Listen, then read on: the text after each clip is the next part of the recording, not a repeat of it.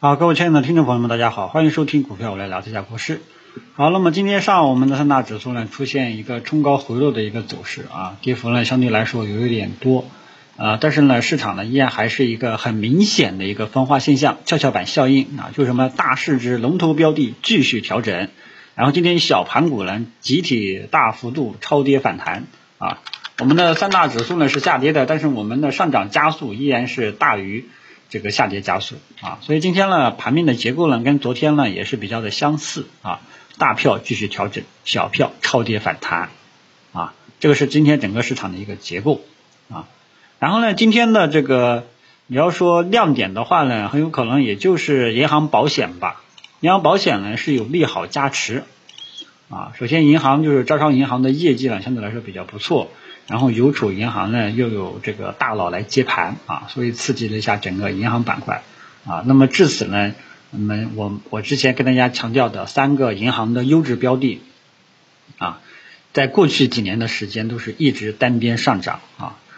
那么保险呢，好像反正有网友有粉丝跟我讲是这个蚂蚁被解封了啊，所以刺激了一下啊。呃，其他的基本上也都是正常涨跌吧，啊，今天呢资金流向主要是流向低估值的板块，部分低估值的板块，比方说银行、保险、煤炭、地产啊，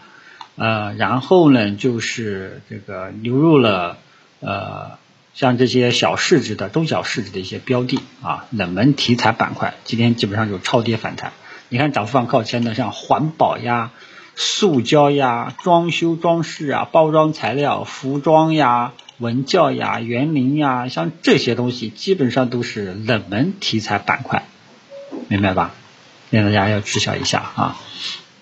所以市场的结构呢就不用多讲了啊。呃，大票呢是继续调整，我在周三的收评就已经提醒大家了，但是呢，还是有粉丝去买了啊。这个有的人去买了，有的甚至是买了跌停的一些标的啊，所以这个呢，呃，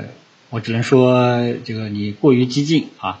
呃，大票这一块呢，今天呢是集体性的调整。如果说按照这个总市值来排名的话呢，大家可以看到有一些标的呢调整的幅度依然还是比较深的啊，对吧？啊，那么很多人都觉得这个是要瓦解了啊，主要还是风口变了。啊，主要还是风口变了，啊，市场呢也给出了一些信号，周三的时候呢就是一种信号，就是一种迹象啊。那么后面呢，大家记住，之前涨得越凶的，调整的幅度呢相对来说就大一点。之前呢小碎步慢慢慢慢上涨的，相对来讲调整的空间呢就会小一点，就这种情况，好吧？所以出现这种走势呢，大家要呃做好准备。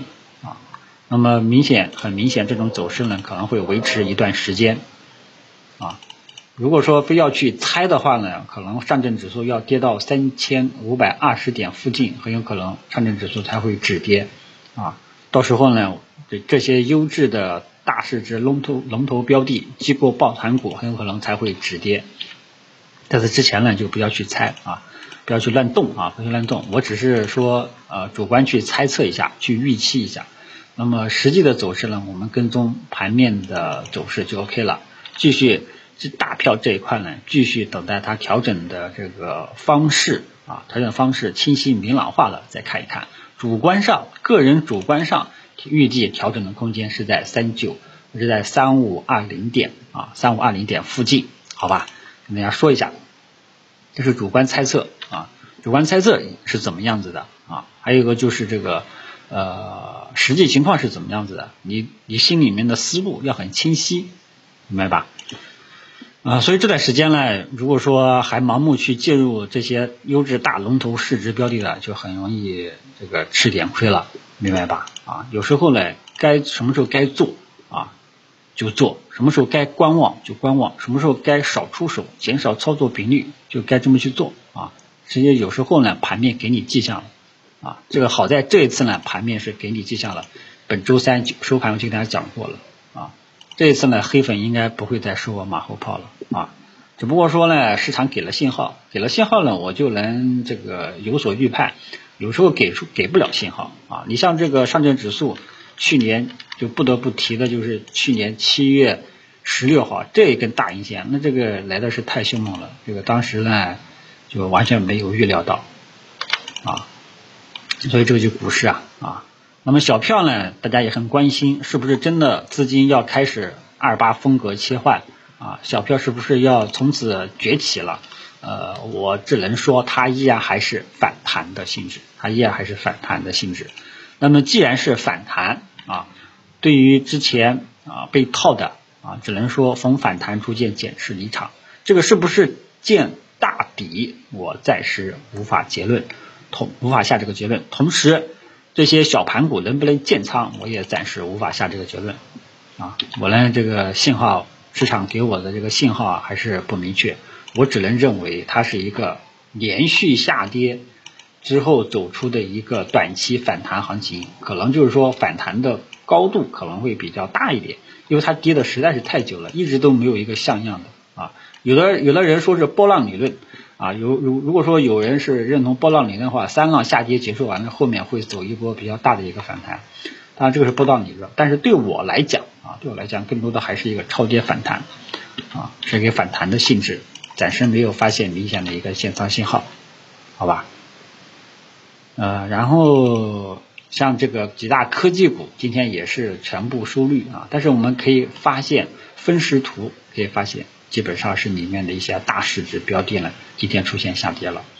这个呢，像这一块呢，像科技股的几大呃大市值的龙头代表个股，这个我来看一下，我来找到这些。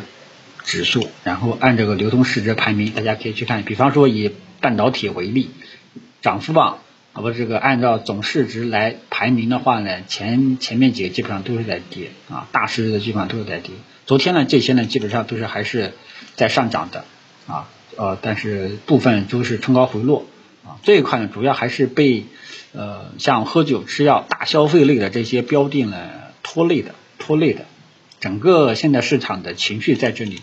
然后又有券商呃首席直接看空啊，所以然后再加上本身市场也走出了调整的这种预期啊，所以今天呢也是继续调整啊。那么调整了，很多人都很担心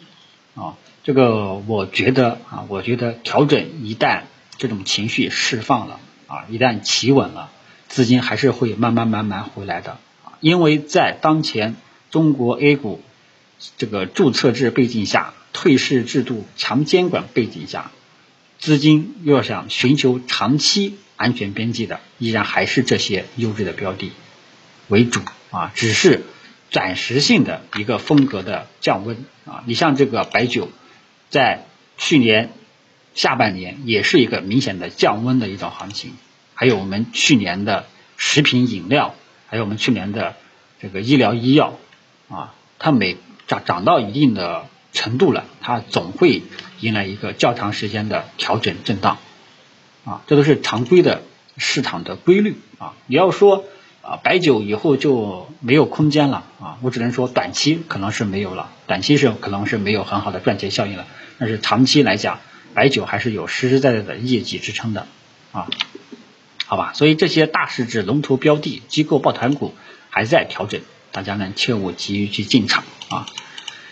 等待市场有明显的止跌企稳迹象了，调整的方式比较清晰了，你再去做啊。操作呢没有必要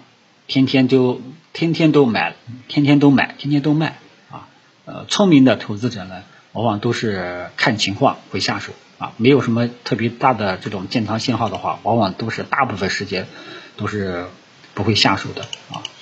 其他的也没有什么呃可讲的了，因为整个市场的风格呢很很很明显是高切低，这里的低指的是两个方向，第一个呢是低估值的方向，第二个呢就是近期股价持续性下跌，股价在低位的这些中小盘股啊，但是各自的性质是不一样的。低估值板块呢，大家过去一段时间我们发现它的持续性不是很好，很都是都是一个波段性的。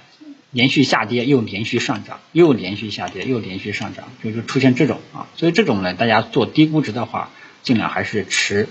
这个波段性的思路，涨到前期的高点了啊，你你就以区间震荡吧，等到前期的高点了，你就慢慢减一点啊，然后搞不好后面也会跌啊，因为从过去是过去一段时间来看，低估值的板块